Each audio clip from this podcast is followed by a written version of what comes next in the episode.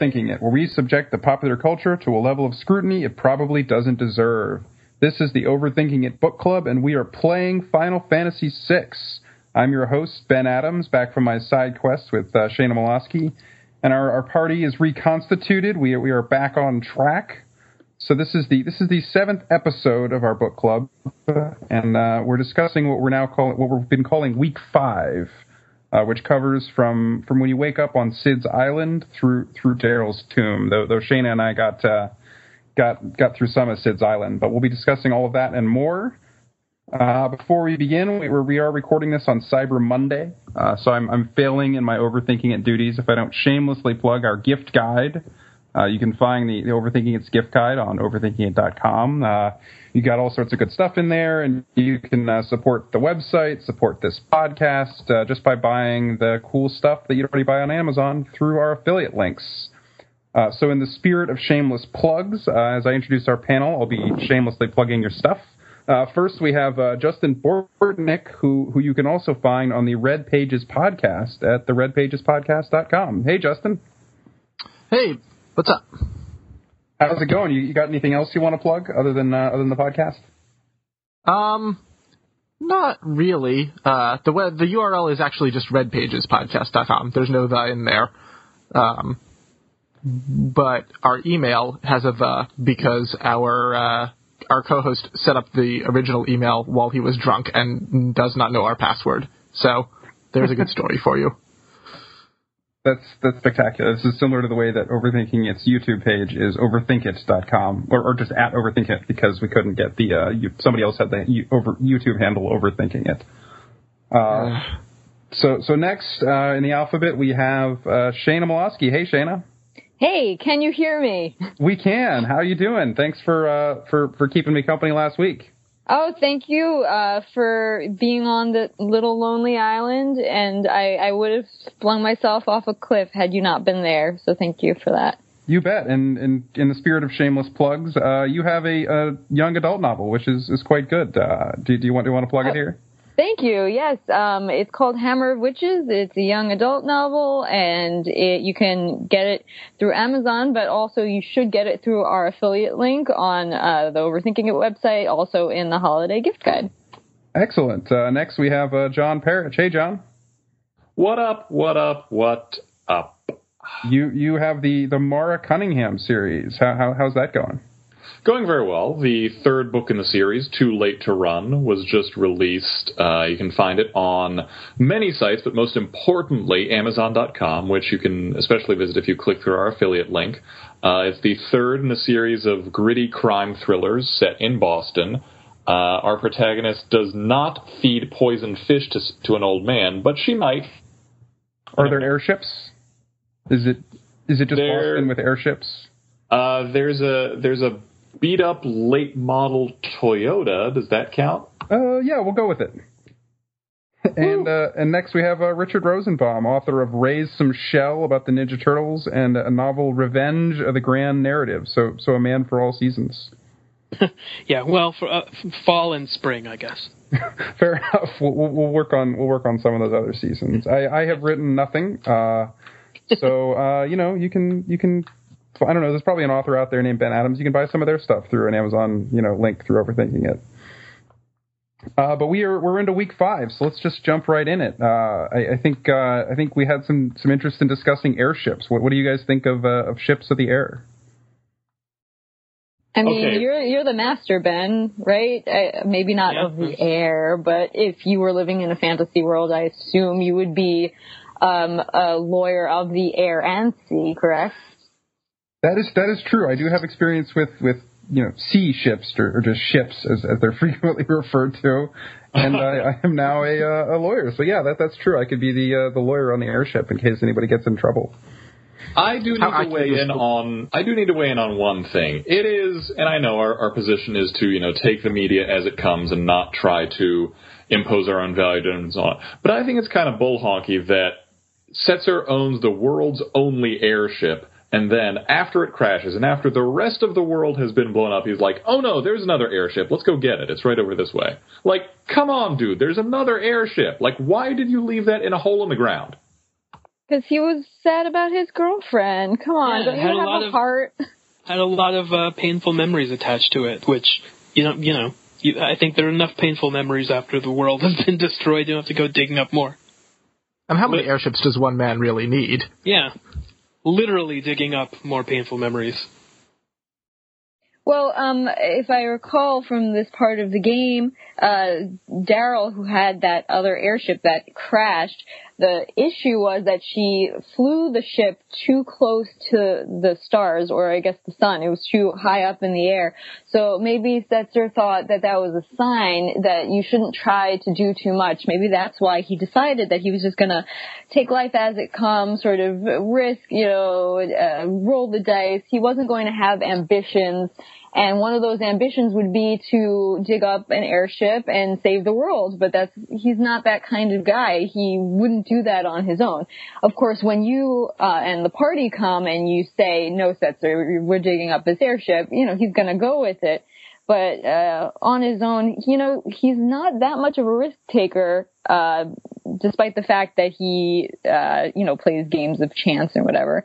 Um, so I think, yeah, that there's a little bit of interesting psychology there, don't you think? He doesn't doesn't want to fly too close to the sun like his girlfriend who died and Also- who might be also you- Go-Go. We'll talk about that next week. Also, you probably shouldn't build your airship out of wax. Uh, possibly.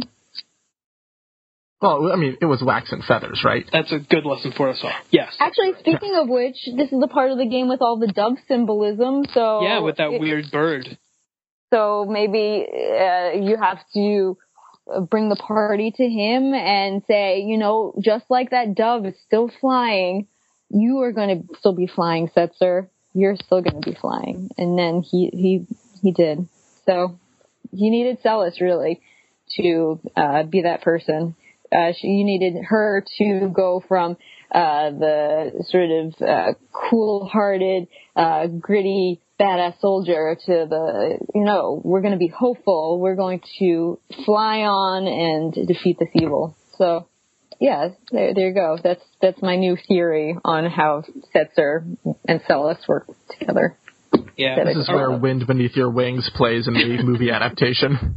Well, yes, uh, that's part of the opera that we didn't see because you know uh, there was an Ultros situation and then a you know airship coming in situation. It was just a whole mess. But yes, Wind Beneath uh, Our Wings would have been playing. Yeah, are we meant to are we meant to think that um that Celes was nursed back to health by a seagull? I just want to be clear about that. She jumps Uh. off the cliff and then seems to be really angry at this seagull for not letting her die. Is that just the translation that I've got? you know I I I don't know about nurse nurse back to health. Maybe just poked until she wakes up from the jump off the cliff. I don't know. Uh, My tra- on on- on the on the PlayStation version at least, it literally says, "Why did you nurse me back to health?" oh really I Yeah. I don't remember that line. Oh, by the way, wait. I just remembered the airship, the Daryl's airship. That's called Falcon, right? It's Uh, also a bird. Cause so my theory is correct, basically. So, so given my limited understanding of how birds, you know, feed their young, I don't even want to think about how that bird actually nursed you back to health. well, I there were fish involved. Right. Ooh, yeah. Maybe that's why she's so upset about why why the bird nursed her back to health. Like, dude, gross. Actually, can we talk about the bird or? Oh no, I think we talked about it last week. Never mind. I don't remember Yeah, what we talked about last I, I week. don't I think was we, the, I, I'm don't, starving to death. I mean, the bird is the word, but I don't think we talked about it last week. At least not too much. Did we talk? No, never mind. I think we did. Okay. All right, you know what? You know what else we can talk about? Sabin holding up an entire house. That's Yeah. that's pretty amazing because like, dude's, you know, there's a house, it's collapsing, and you're like, oh, Sabin, come help. And he's like, nope, hang on, I'm just gonna hold this house up for like six more minutes. so if you can if you can get in there, wrap this up pretty quick, but I'm good otherwise. Like I I've got it. I've I'm a load bearing martial artist. Well, the, I think we said this last week too. It's funny how most of the characters in this part of the game, they just sort of have to rethink their entire life. Um, you know, the world is over. I don't have a party anymore what what do I do? Who am I? Um, you know, we said the very first week of this podcast that one of the big themes of this game is um, your identity with relationship to time and the past. And if you have no past or your past was destroyed by something, how do you continue living? How do you con- what's your conception of yourself? Um, Sabin doesn't have that. you just you go up to him. He's holding up a house, and the line that I have written down here, he says, "You think a minor thing like the end of the world was to do me in?" That's it. That's all he says. so yeah, he's he's a simple guy. You take him to the opera. He says maybe not as a joke. Why are they singing?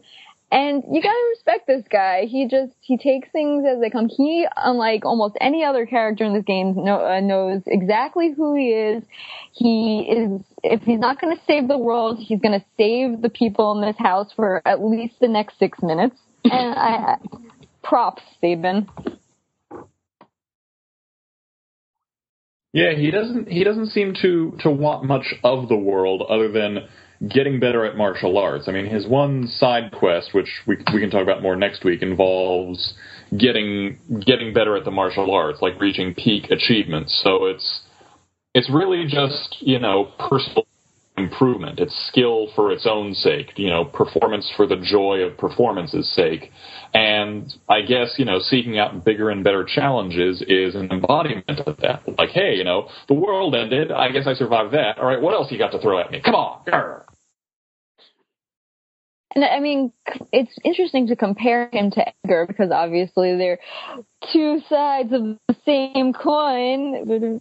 Anyway, yeah, okay. um, you know, he Edgar has this weird. I, I wouldn't even call it subquest. Just this little story where he's pretending to be some other person. He puts, in my translation anyway, he puts on this weird Cockney sort of accent, but very stereotypical Cockney. Um, and yeah, it's just, it's fascinating to me why one brother, like they grew up in the same place and they're supposed to be opposites, why one brother is just so cool with himself and yeah it, he's just very achievement oriented and then edgar sort of it seems like at the beginning anyway that he doesn't want to be king anymore right? he's just like this thief and we learn later on that it's just all a ruse but I don't know. What what did you guys think of that whole Edgar plot? It was very confusing to me. Um, I'm not exactly sure what he was going for there. Yeah, it is pretty vague. All right, so maybe it wasn't just me. Maybe it was either the translation or it was just not well uh, conceived by the writers. I don't know. Well, one, th- one thing to note is that Edgar Edgar took on the role of King of Figaro pretty much out of duty. Like if you recall the flashback scene, the flashback dream sequence between he and Sabin, Edgar doesn't exactly seem to love the idea of becoming king, but it's like, well, dad's sick and one of us needs to be king. And Sabin's like, no, that's sick, I don't want it. But Edgar's never like, Edgar doesn't exactly jump on the opportunity. There's no peaceful reconciliation like, great, you don't want to be king, I do want to be king. This works out great for both of us. Uh, it has to be settled by a coin toss. So, and that plus given his technical acumen as well, which I think can be implied as as being more of his interest. Maybe that's the implication. Maybe it's that he's he's always been a reluctant king. He'd much rather be chasing skirts and inventing chainsaws and and other stuff like that. So if he gets the oh, opportunity oh, to all? play, I know, right? So if he gets the opportunity to play, in my translation, it was Gerard, which is a pretty okay anagram for Edgar. Uh, yeah. And I, I, I guess other people can confirm. If you name Edgar something other than Edgar, the game doesn't try and find an anagram for your new fictional name, does it? That would be nice, but I, I bet that would be cool. Yeah, I no. haven't I haven't seen that. Um, yeah, nope. Interestingly, I have in my notes here that I forgot about um, that when you're in doing that little uh, Edgar quest and you go through the cave, um, you in a treasure t- chest can get quote, regal crown armor for Sabin not for Edgar. Think about that, my friends. And it's huh. interesting that it's right at this point in the game, right before they go back. Um, so yeah, did anyone else notice that? The regal, the regal crown, I noticed. Yeah. Uh, yeah. And yeah, I, I figured out that you can give it to either Edgar or Sabin. Oh, you can. Uh, I, oh, okay. Then maybe it was just that when I optimized my my armor, it automatically went to Sabin, which is interesting choice, computer. Hmm. Yeah. What is what is the maybe game? if I had done Edgar for yeah, maybe I don't know what it, what the game want me to do. Well, yeah, fine. Then I guess in my mind. I unconsciously yeah. or subconsciously wanted Sabin to be king. I guess.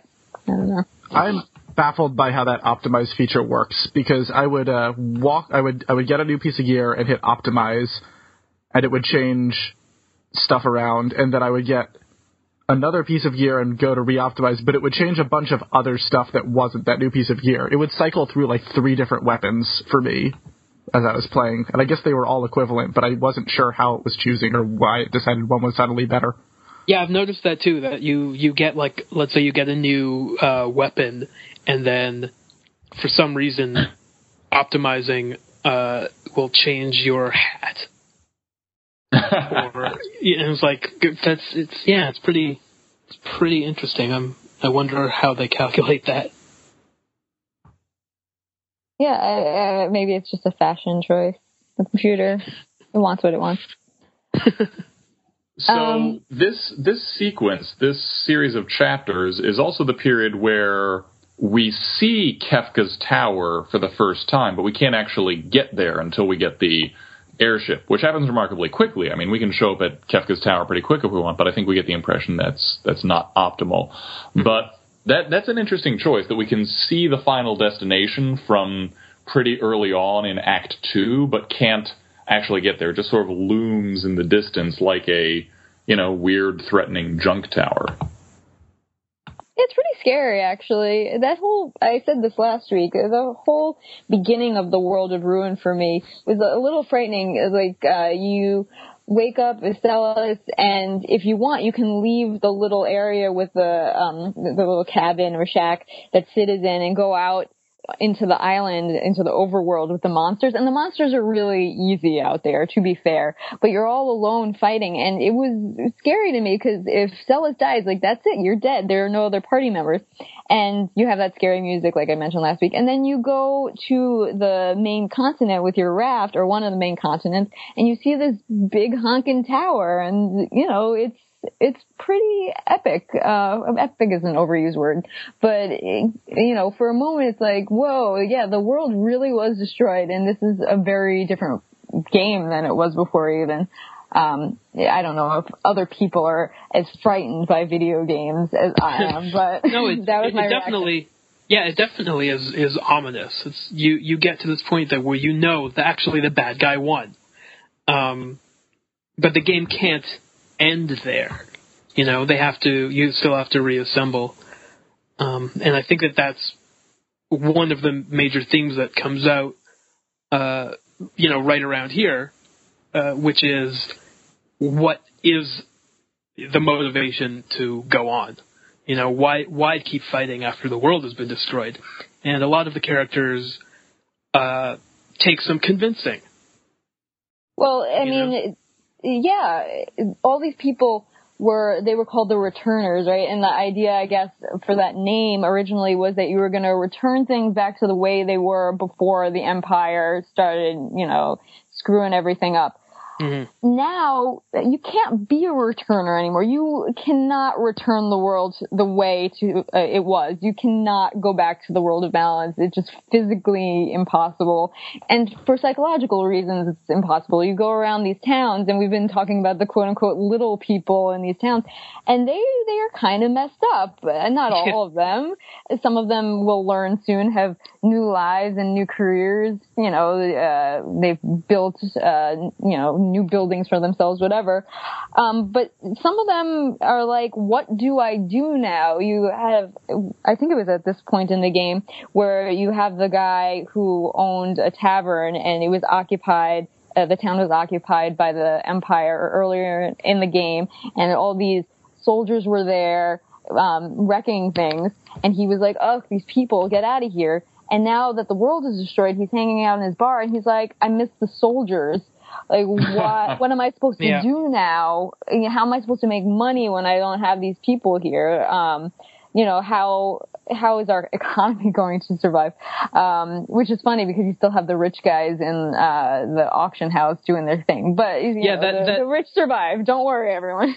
Yeah, that is a good uh, point. Actually, I was wondering about how the economy is functioning because uh, GP is still being traded for stuff. And the monsters still have it, so that's Monster- right.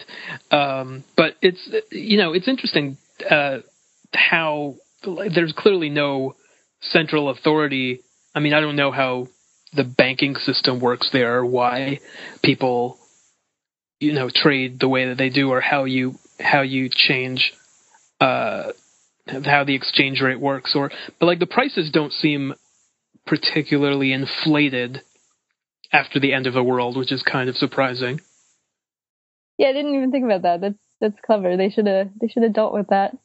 I mean, they shouldn't right? have because I don't. I don't want the prices to be so different that I would have trouble affording gear. Um, but that would have been an interesting decision on the part of the designers. Huh. There's a lot that that scarcity comes up in other ways too, right? Because like you can't buy almost anything compared to what you used to be able to. Oh, I guess I didn't notice that either. See, I haven't played this game in a while, so. so yeah, I don't think you can buy like potions and stuff. Oh, huh. That's cool. I, th- I, think there are. I think there are places that you can. Yeah, there, there's still. There's. I mean, there's definitely less. Yeah, I mean, th- there are some options that are off the table, but they they tend to upgrade that for like higher end stuff. So like tonic is no longer for sale, but potions are still available, uh, at least right. in most of the item shops. Yeah, but a, a, lot of the item shops are just like people hanging out outside now because the the actual buildings have been destroyed. Mm-hmm. Um, but they're still they're still there. They're still you know people are still trying to make a living, basically in the same way that they did before the world was destroyed, except that they're afraid now that Kefka is going to just fire the the beam at at them at random, and then everything is gone again.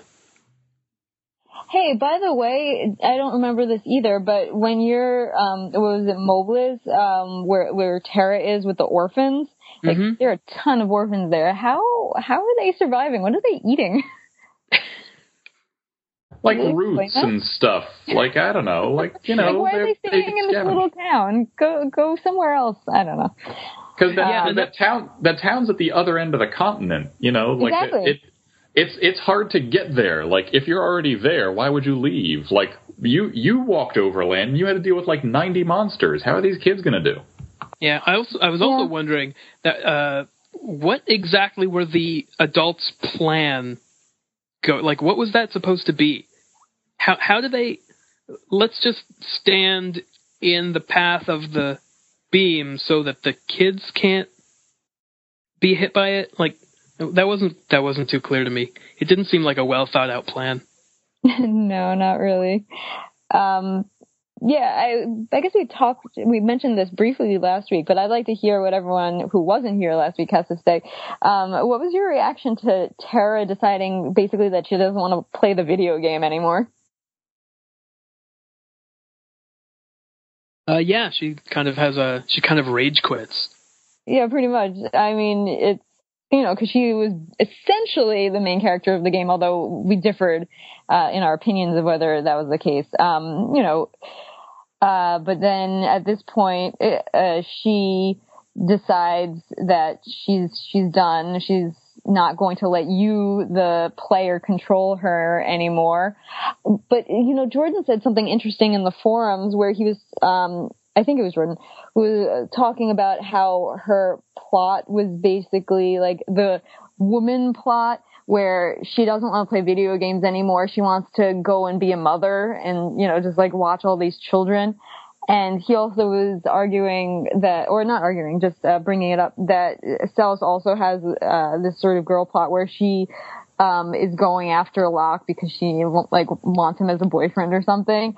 But you know, it's interesting to me how that's not necessarily only for the the women characters because Setzer also in this part of the game his plot is all about love. Yeah, okay, it's trying to find this airship, but he's also, you know, he's pining for his girlfriend. We're going to learn that Locke is pining for his girlfriend. Cyan's, uh, Cyan also wants a girlfriend. So I think there is something to this game throughout, for all of the characters, male or female, um, that uh, you have to refine your identity through love, um, but not necessarily the love you had in the past, but like a new kind of love in the present. So Terra was looking for a romantic love that eventually became sort of a love of her friends in the party, although she didn't really know them well enough to, I guess, really, really love them, which is why she's able to rage quit the game and not feel too bad about it. And now she's found uh, another type of love in these children, and that's where she can find her best identity.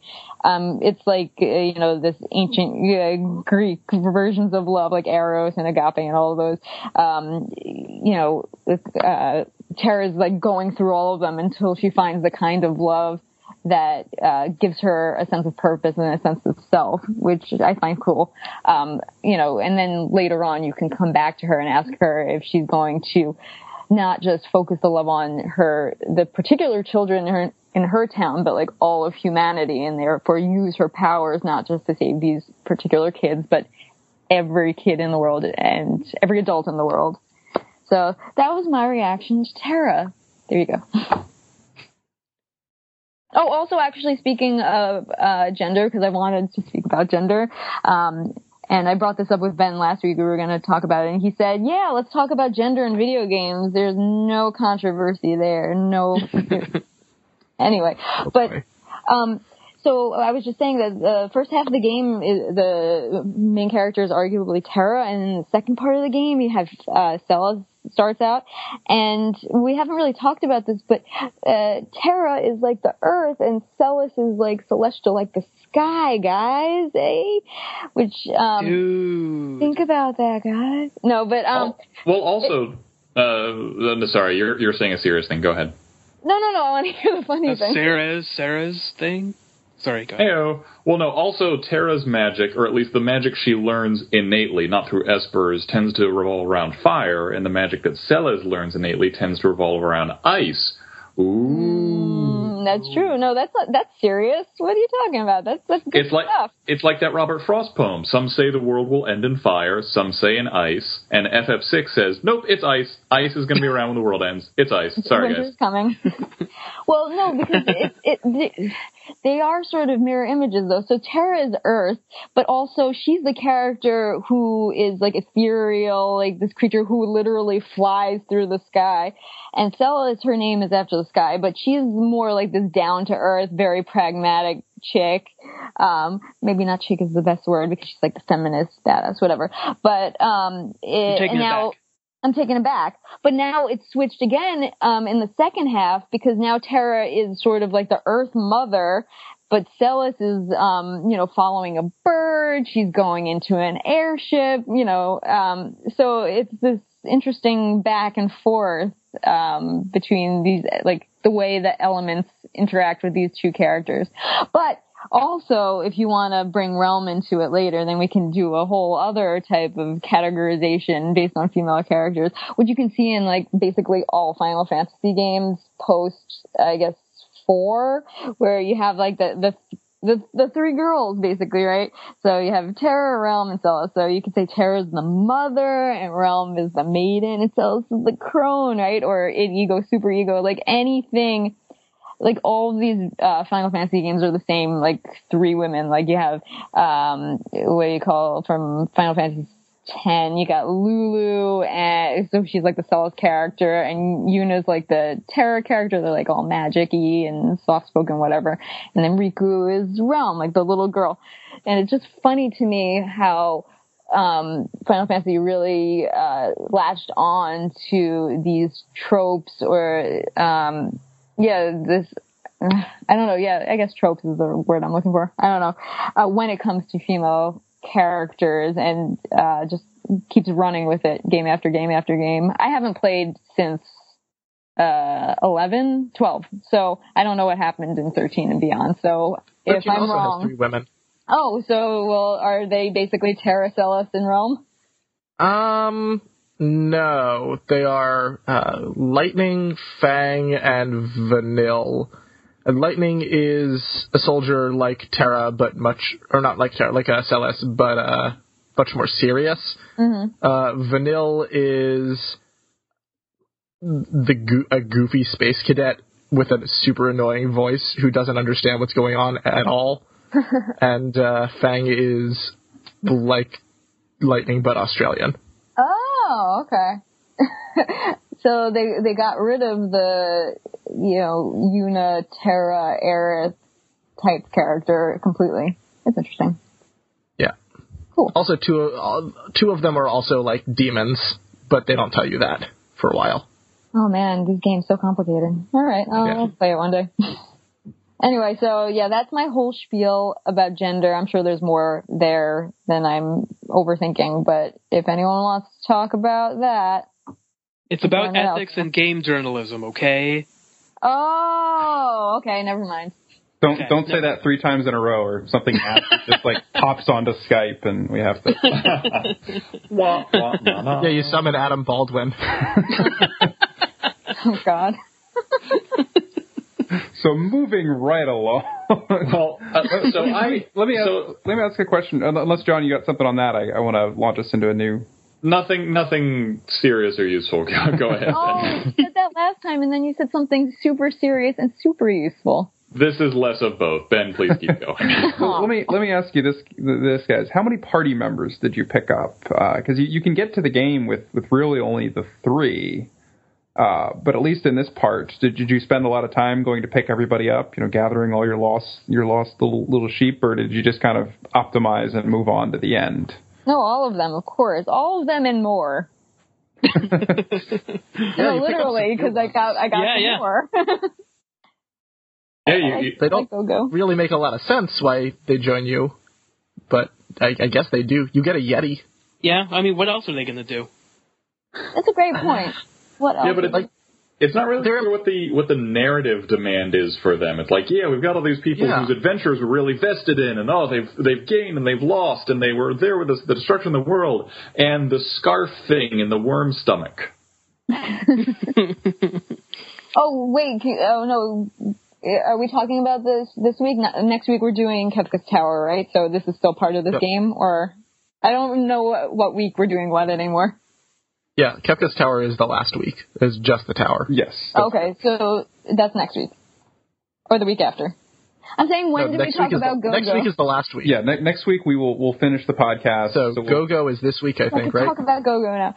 Okay, so um, I just read today, um, uh, not on actual Wikipedia. I mean, it was in Wikipedia. It was in the talk, um, the discussion page because it was actually deleted from the original. But so there was a theory back in the day, like in the 90s, on on the early internet about how Go Go was really Adlai Stevenson, and there's like really ridiculous overthinking here, which is kind of wonderful, where they take all these Stevenson quotations from like books, speeches out of context to prove that he and Gogo are the same person. Like things about hiding in a bunch of scarves or copying everything other people say. It, was just, I don't know who thought of this um, originally, but I think we should put it in the show notes and everyone needs to look at this and just just be in awe of how great people are at overthinking things because I never in a million years could I have done that and I have some experience overthinking it but not like these people. So I'm going to I'm going to find that link and I'm going to give it all to you so you can say, "Yep, that sounds that sounds reasonable, guys." Yeah, Yeah. I'm down with that theory. I don't know anything about it, but I'm down with that theory. I mean, no, I read the whole liked thing. It was theory- amazing. I always like the theory that it was Daryl, but I guess that doesn't really make sense because she disappeared Amelia Earhart style. You know, she might have been on a deserted triangle shaped island and been eaten by a worm and, you know, maybe got hit on the head or something. Um, and became this person who likes copying people in battle. But of course, that doesn't really make sense because Setzer would probably recognize her, her eyes or voice. But I did like that theory back in the day, even though it doesn't really make sense. Um, but yeah, I'm gonna find that link now so I can send it to you all. But if anyone has anything else to say about GoGo, I'm fascinated by GoGo. I mean, there's the not as much as some other octopus-like characters, but still. There's there's the obvious sort of answer, which is it's uh it's GoGo from Final Fantasy V, or at least a callback oh, to that. Boo. Boo. Underthinking. Or or from or from Big Tiny Toons. Yellow card. no, I like the Tiny Toons one. Let's go with that. Yeah. That's Which that's one my was vote. GoGo and Tiny Toons? Um, the bird The- that the- lived the in dodo. like, Wacky Land or something, Oh, okay. It's like green. one. and uh, he. w- I think the the theme song said "Go Go is insane." That's all I remember about him. Well, so then basically, same same character. All right. Yeah. Or or from Kill Bill. Gogo Umaro, I believe, was the name of that character. It, it wasn't. It wasn't No, the name of the it was but it was it was really close. So Yeah. Or, Gy- probably. Or, gypsy rock star Gogol Bordello. oh, Oh. this is some really good overthinking, guys. We're we're we're pros, doing really Yeah. well right now. Uh, that goes along It's actually with that uh, their- just a pair of boots under all those cloths. And they Their their original name was going to be uh, Kafka Whorehouse. So that there's a Kafka Gogol thing. You know, you know, if there were if there were a gypsy rock band named Kefka or a Kafka whorehouse, as you say, I, I wouldn't be shocked. I would be like, yeah, that, that could be a gypsy rock band. Um, I was told once that sometimes the our overthinking it podcasts uh, degenerate into pun slinging, and uh, isn't that great? How great is that, everyone? Just patting myself or ourselves on the back. It's almost I'm fo- Christmas. We're allowed to do that. I'm for it. So so Um, long as so long as we're talking about stuff past you know Daryl's tomb and the recruiting of the party, um, did I miss the Cyan being allergic or scared of machines? Because there's a bit after you recruit him into the party where you can unlock this locked chest in his mountain hideaway. And there are these two manuals on how to operate machines, and Cyan reads them and is like, "Oh, I don't know why I was so scared of machines. This is simple," and it never comes up again. Hmm. Yeah, I remember the books, uh, and I don't remember him saying that, but that is, yeah, he has this interesting personality. I don't know, like break. is that the right thing to say? I mean, he literally does sort of have a nervous breakdown in this part of the game where you have to go into his mind, and there are these, you know, children, you know, uh, I guess representing the bad parts of his psyche and you're fighting his demons almost literally. Um, but yeah, beyond that, like he doesn't want to deal with machinery. He's catfishing this woman. I, I think more than any other character in your party, he's really had a hard time with this end of the world, which, to be fair, makes a lot of sense. He's probably the most tragic character in this game, um, in that we've seen his story firsthand. It's not like it was a backstory, like Locke's backstory or Edgar and Sabin's backstory. Like we see his backstory as it's happening. We see his kid dying. Um, so yeah, I understand why he would be, um, just having a very big personality shift although you know eventually then he just goes back to his normal self i think you know he still speaks the same way for one thing um Well, he But- sees he sees his wife and, and son die, but he also gets to say goodbye to them on the Phantom True. train, which is Right. not an opportunity afforded many many of the other characters. I mean, who who gets to say goodbye to their loved ones before they die? Uh, Celes, maybe, depending on the timing of the fish. Uh, Setzer, kind of. Locke, definitely, because Rachel comes back. Setzer, kind of, but he, it's just a sort of implied goodbye, not farewell forever. Uh, Cyan, twice, I guess. Uh, Yeah, a lot of people get opportunities which are, are not often afforded to us in, in real life. So true love conquers all.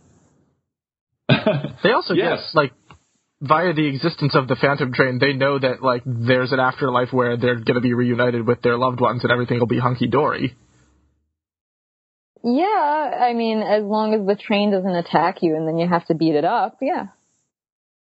I mean, that's kind of cool, actually. It, you know, you don't really see much religion in this game. I, I think we touched on this before. Like, you just do have these magical creatures, these experts you have magic. Um, and yeah, we do know there's an afterlife of sorts. So, yeah, where where is the religion in this game? You would think after the end of the world. I mean, you have the cult of Kefka. Okay, so that's something. He is godlike. He's throwing down lightning bolts and such. But um, no one else is really. There are no other cults. Isn't that odd to people? Yeah, uh, do you think that could have anything to do with really. the uh, the anti magic taboo that developed? Mm. I mean, right? I guess it caused so much trouble I mean, the only real divinity we're referred to in the game are the quote unquote goddesses whose right. who exist in right. the form of statues that if you teeter them out of alignment just a little bit will completely screw up the world. Well, this I think this is an interesting thing that pops up in a lot of pop culture talk or just myths about magic is once you introduce real magic into the world, it puts religion in a very kind of interesting, you know, tautological position. Like, for instance, I, I, it's never really addressed, but it's always it was always interesting to me that uh, all the Harry Potter or the Harry, all the Harry Potter characters kind of, without really analyzing it all, celebrate Christmas, even though they are all magicians that can presumably perform many of Jesus' miracles with the wave of a wand.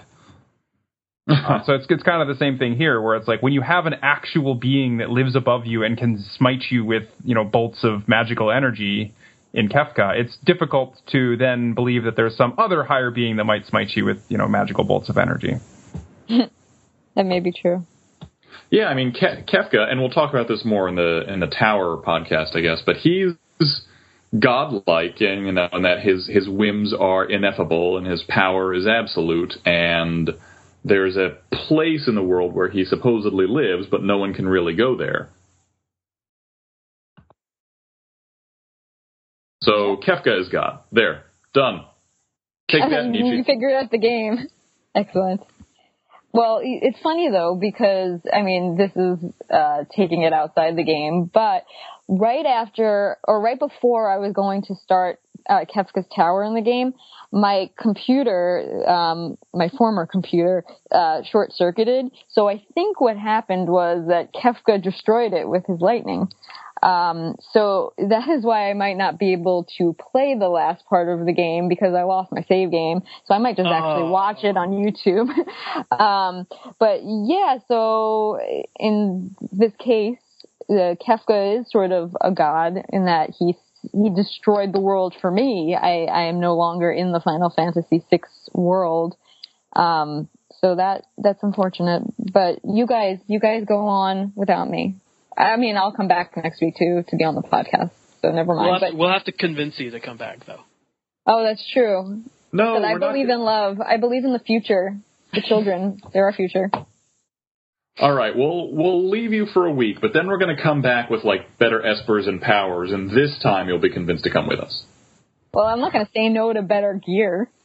yeah, like what what exactly is it? What exactly is it that happens between you leaving Terra for the first time and coming back the second time that convinces her, like, no, okay, maybe you're right. Maybe I do need to suit up one more time. Is it just that you guys are slightly more powerful? Is it you've reached quorum on the old party? And it's like, well, if it's a majority, okay, uh, I'll side with the vote. Like, what? Uh, what's what's the changing factor in Terra's mind? Well, I wonder if it's just that uh, I forget the monster's name that it just keeps coming back. Um, and maybe it's that's just it is that every time your party comes in this monster comes along almost as if it sees you coming um, and Terra's like at some point you you can be a mother and you can protect your the kids by you know hiding them away or you could say i'm to be the mama bear slash esper form and i'm to just uh, kick this monster out for good. Um, and then she uses that, um, you know, as a sort of smaller version of uh, kicking Kefka's butt out of the world. So, you know, you can hide from Kefka, but he's going to come back and back. Um, so you have to come back and back. That's, uh, you know, the monster keeps returning, Kefka keeps returning, so the returners have to be returning. See, I'm coming back to that again. That's, I'm just, I'm spitballing here. None of, if none of this makes sense to anyone, it makes sense in my mind. But there you go. So I'm saying it's repetition that does it for her. She's just like, enough is enough. We can't do this anymore. Well, it's like she she talks about um, having lost the will to fight, basically, and uh, but really, if the part, if the point if, if, if what she's found is that it's taking care of these kids that is the the kind of love that she's been looking for and it's what gives her life meaning. But if she can't fight against the actual threats then there's no point in in being there in the first place they can't exactly if they can't uh if they can't feel secure that that she has not just the ability but the willingness to to go out and fight um, when it's when it's necessary to protect them, then there's not really much point in being there in the first place, no matter how much she loves them. Well, and also she says when the monster comes the second time that um, her thing has always been that she was afraid. And, you know, they always say in some religion, I forget which one, um, that, you know, fear and love are opposites. That's the yeah, one. Yeah, there. That I should know that because um, I am. Uh, how do you actually say it? Bene Gesserit? Gesserit? I don't remember. But yes, yeah, nobody. Bene Gesserit. I'm one of. I'm one. I'm Gesserit. Yeah, that's me. Um, yeah, so it could just be that her love for the kid over the course of the second half of the game just got so strong that, it, like it's sort of like a like points in a video game. She had fear levels and then she had love levels, and her love levels just got high enough that they overcame the the fear level. So it um she was ready. So there you go. I have all these theories. They make perfect sense, guys. Yeah, I'm with you. Good. we have the best party. we are going to defeat any any monster that comes our way. Um, totally. Did did um any of you do the secret Figaro under the cave that's under the castle bit, or was I the only one where you um try to take the castle under the desert and it gets stuck? Of course. I mean, not for not for real story reasons. More because that's the only way you can get the Esper that'll teach you quick. And with quick, you can oh, totally spam the game. That's true. I've never actually used it well. What's what's your strategy? Just use it. Like have everyone learn it. Like get make sure the person who has gem box and uh, box. Mm. What's the other What's the other one? The jewel box and economizer. Make sure that person learns quick and Ultima, and nothing nothing matters anymore. Like like you make your own laws. You are the god. um I just I I vaguely remember the flashback in the game where you go back to the War of the Magi and there's um you know another sort of Romeo and Juliet like story where the queen is in love with uh the quote here is I realize now that I'm in love with Odin but this breaks every rule of our society.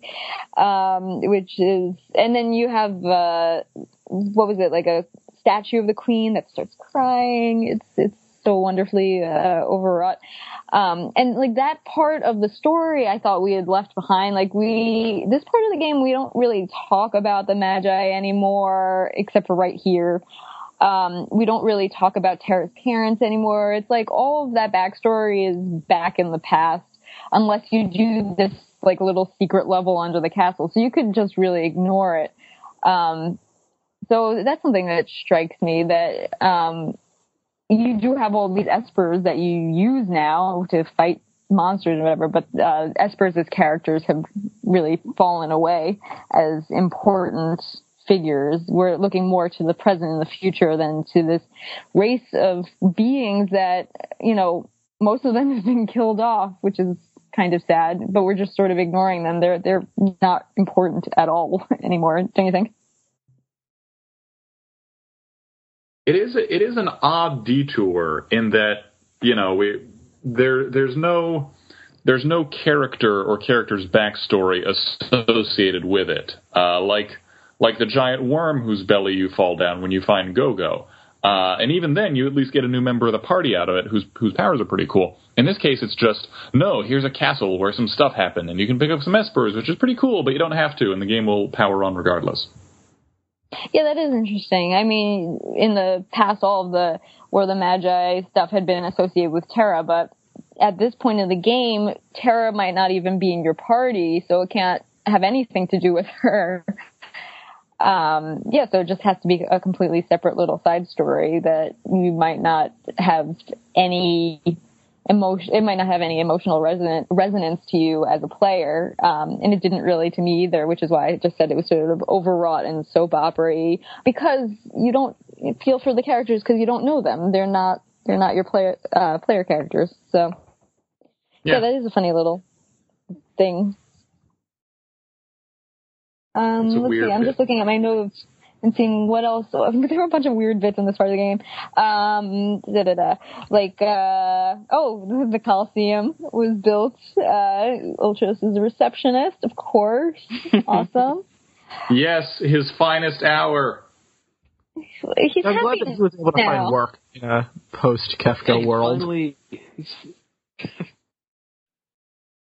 and Shadow's there too, and he's like, he's like, all I know is how to fight, and you know he seems sort of resigned to it. Um, yeah, so it's it, it's interesting that Ultros, um, who yeah he he's found a, a job like a nine to five job, and he's happy, and Shadow is fighting as a nine to five job. Um, and seems not really pleased about it. But you know, Shadow doesn't really seem pleased about anything, so I don't know.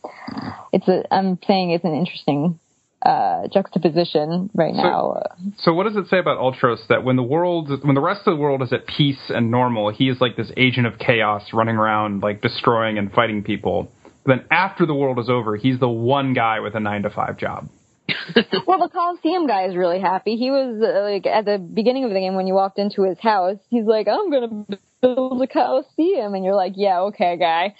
Um, and now he's he's done it. And when you talk to him, like he's really happy that um, you know that the world is destroyed and at war because he got to do what he loves and he gets to see like everyone fighting and like basically like battle to the death, you know, uh, Mad Max Thunderdome situation.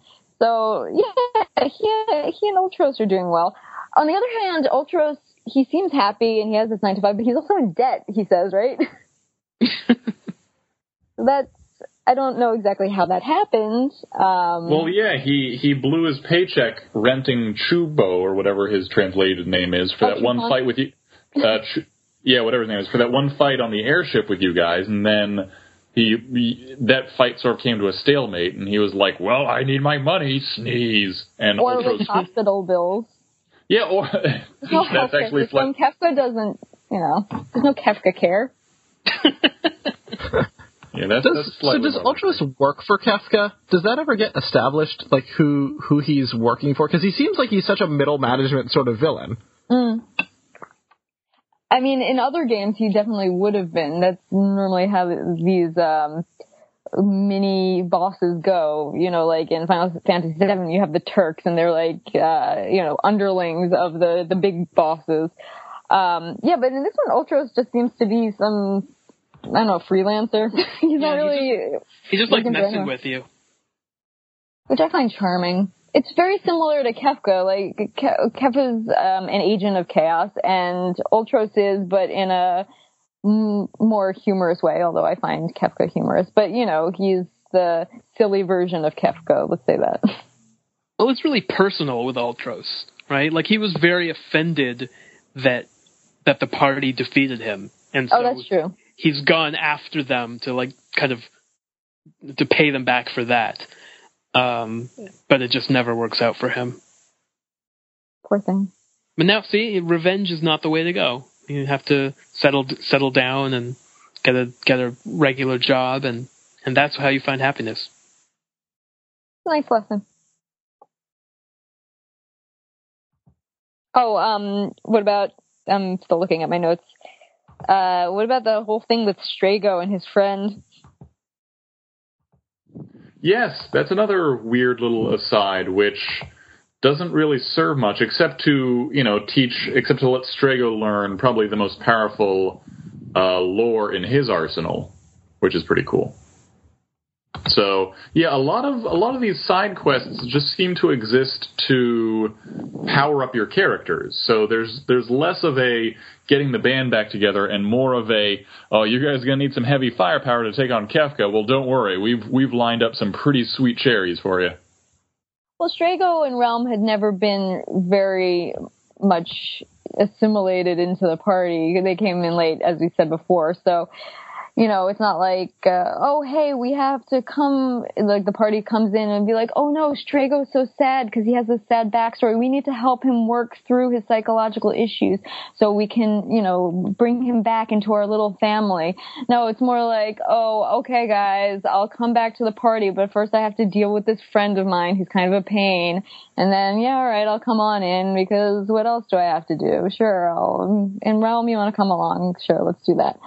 Um, and yeah, all right, this part of the game is also about finding a purpose in life. Um, I have in my notes, Relm says, quote, you gave Grandpa a reason to go and defeat something that had tormented him for decades. So, you know, now that Strago has defeated this monster, he has a purpose in life again, now he can go off and defeat Kef- Kefka. So yeah, it's all, it's part of the, the theme of this part of the game, sure, but yeah, it's, it seems, um, I don't know. It's I have a distance from Strago that I don't have with the other characters. I'm saying I don't care, Strago. I just I don't care about you. sorry. I mean, well, it's it's. it's go go ahead. Uh, no, I mean that's fair. He's he's very late to the party, and his only real issue is oldness. but he still has that lore. I mean, lore has this, you know, old timey quality. You know, lore comes from the distant past, and so he gets.